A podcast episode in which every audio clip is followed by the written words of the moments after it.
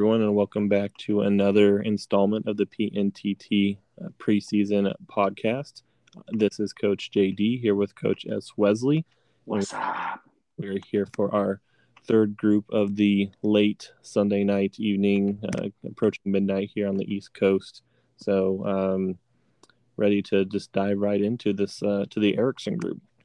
Um, so, Erickson group is uh, Wooster, uh, South Bend, Carnegie, and Honolulu. So, starting with the namesake group of Wooster, who last season uh, finished 18 and 6, uh, getting uh, past the second round in the NTT, um, bringing back um, some solid talent overall. Graduated the 11750 class, you know, highlighted by Joe Clinton Erickson, who was um, a, a, true defensive presence in the post, you know, with over four blocks per game. Uh, they do bring back all the rest of their starters, um, and they are replacing them with the 141 123 class. So, like many of us, probably missing out on their preferred big men and uh, looking to fill in Erickson's giant shoes with uh, Jesus Owens, um, who was tall but did not really put up any stats for someone who is tall. Um, Travis Knoll, who has a role player profile as a smaller power forward, and Alexander Bata, who um, looks like a tough nosed guy that you don't like to play against, you know, with grabbing boards and you know being a little scrappy on defense. But um, as a whole, no one that's quite like the talent of um, what they lost with Erickson. Um, what stands out to you about the Italian mafia? Um, I guess the biggest thing, right, is is going to be the defense of Erickson. Um, it doesn't look like anybody quite had um, that type of uh, rim protection, uh, you know, presence or, or, or performance um, for the team last season. And it doesn't look like um, any of the three freshmen coming in, Bada, Knoll, or Owens, are going to give uh, the Italian Mafia that same, uh, you know, I, I, guess you can't really expect to, to replace that production like for like, but even something um, in the neighborhood. So, uh, potentially Jack Drake with limited minutes last year on the bench.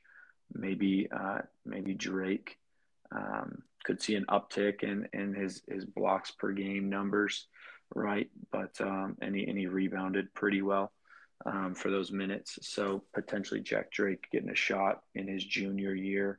Um, came upper, upperclassman, and uh, he might he might be getting a look.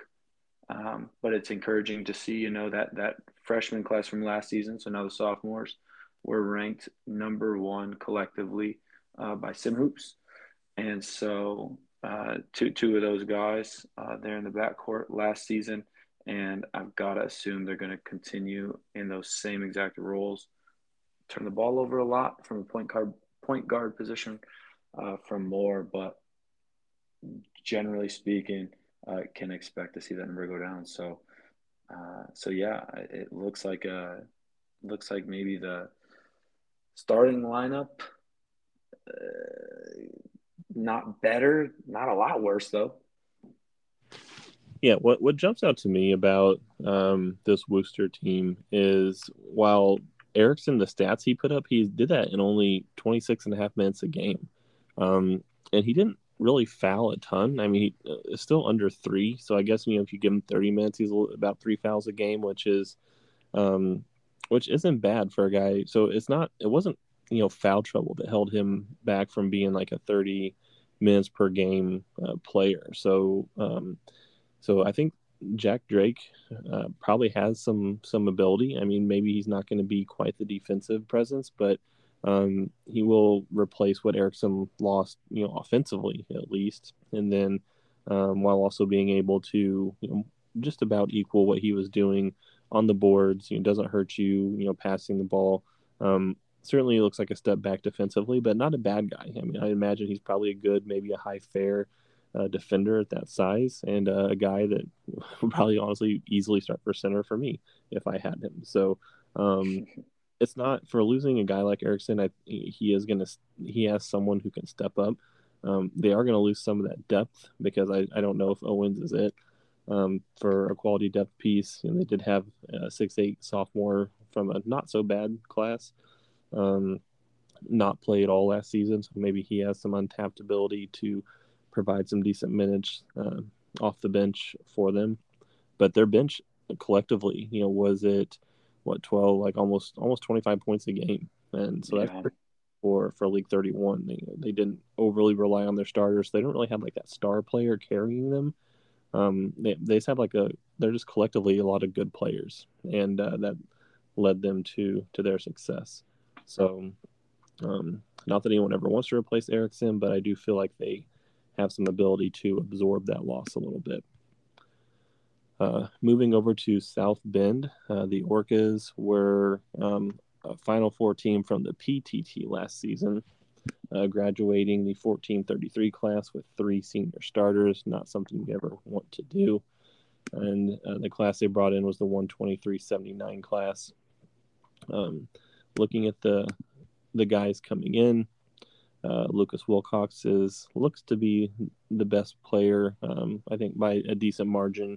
Six six can score a little bit, can pass a little bit, play some defense. Um, not a bad outside stroke as a whole.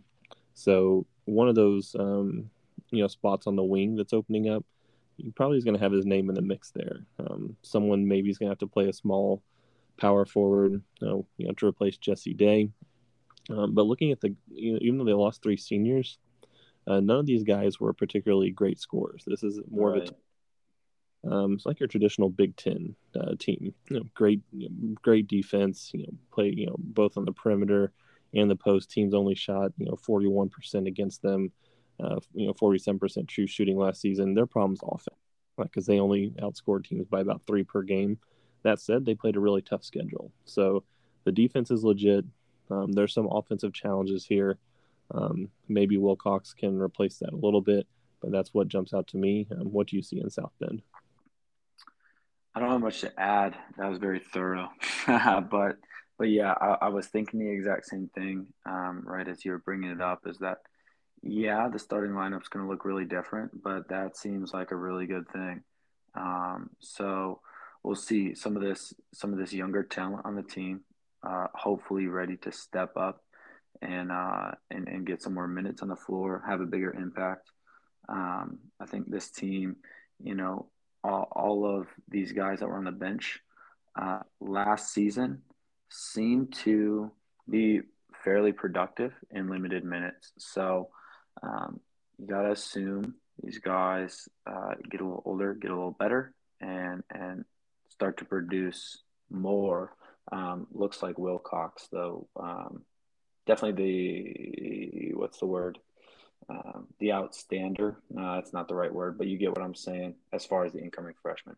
Yeah, he's the headliner of the, of the class for sure. Headliner, uh, nailed it. There it is. Um, and can't can't talk about this team without you know throwing some praise Gabriel Rogers' way. He wasn't great shooting the ball, but again, he's probably he was tasked with probably shooting a little bit more than what his ability allowed him to. Mm-hmm. Distributes and plays great defense at point guard, which is uh, a big help for for teams out there that rely on their scoring from from the point guard spot. So anytime you have a guy who can step up and play great defense, um, is is definitely a key, especially at his size. So yeah. and Austin Hines, Austin Hines playing great defense as well. So this team is tough on the defensive end. Yep, and uh, Allen and Shy, you know, they score from the bench. Um, not the most efficient overall. Um, be curious if one of those guys is capable of becoming a starter, and they're probably not going to see a big uptick in shooting efficiency. Um, how much do they lose defensively with those seniors, and uh, if you know, does that change the balance at all for them? So that's what to watch out for with the Orcas and Coach uh, Whelan. Um, next group we're going to look at are the uh, Carnegie Peanuts with Coach JFM. So this team made the Sweet 16 the PTT last season they're looking to kind of build themselves back up to um, a, a, team that was you know, historically been in the NTT more often. So they're kind of in some of their lean years right now, but seem to be on the upswing here. Um, although they did graduate a 13-10 class, so I'm sure probably they view last season as a bit of a disappointment. And that 13 class, 13-10 class was uh, all you know 6'9", 6'11 players.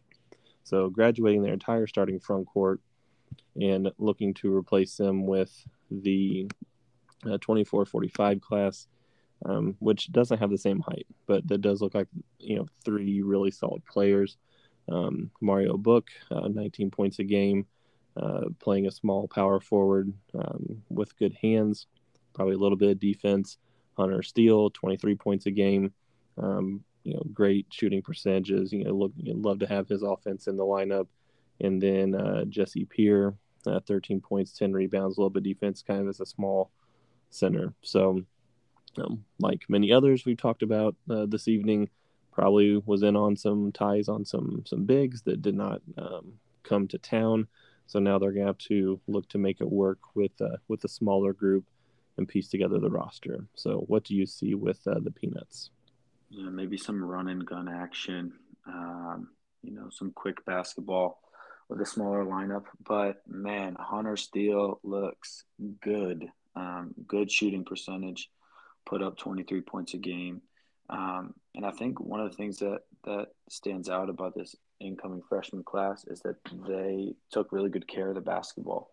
Um, so the the the guy that turned it over the most out of those three was Hunter Steele with 1.3 turnovers a game.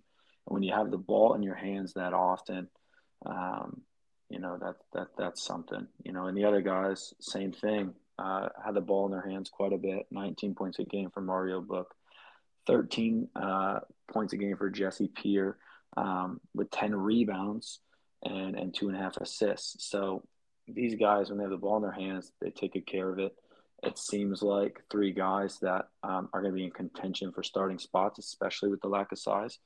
And then, you know, are, are like all three of them should find themselves at least getting minutes um, on the bench at the worst. So,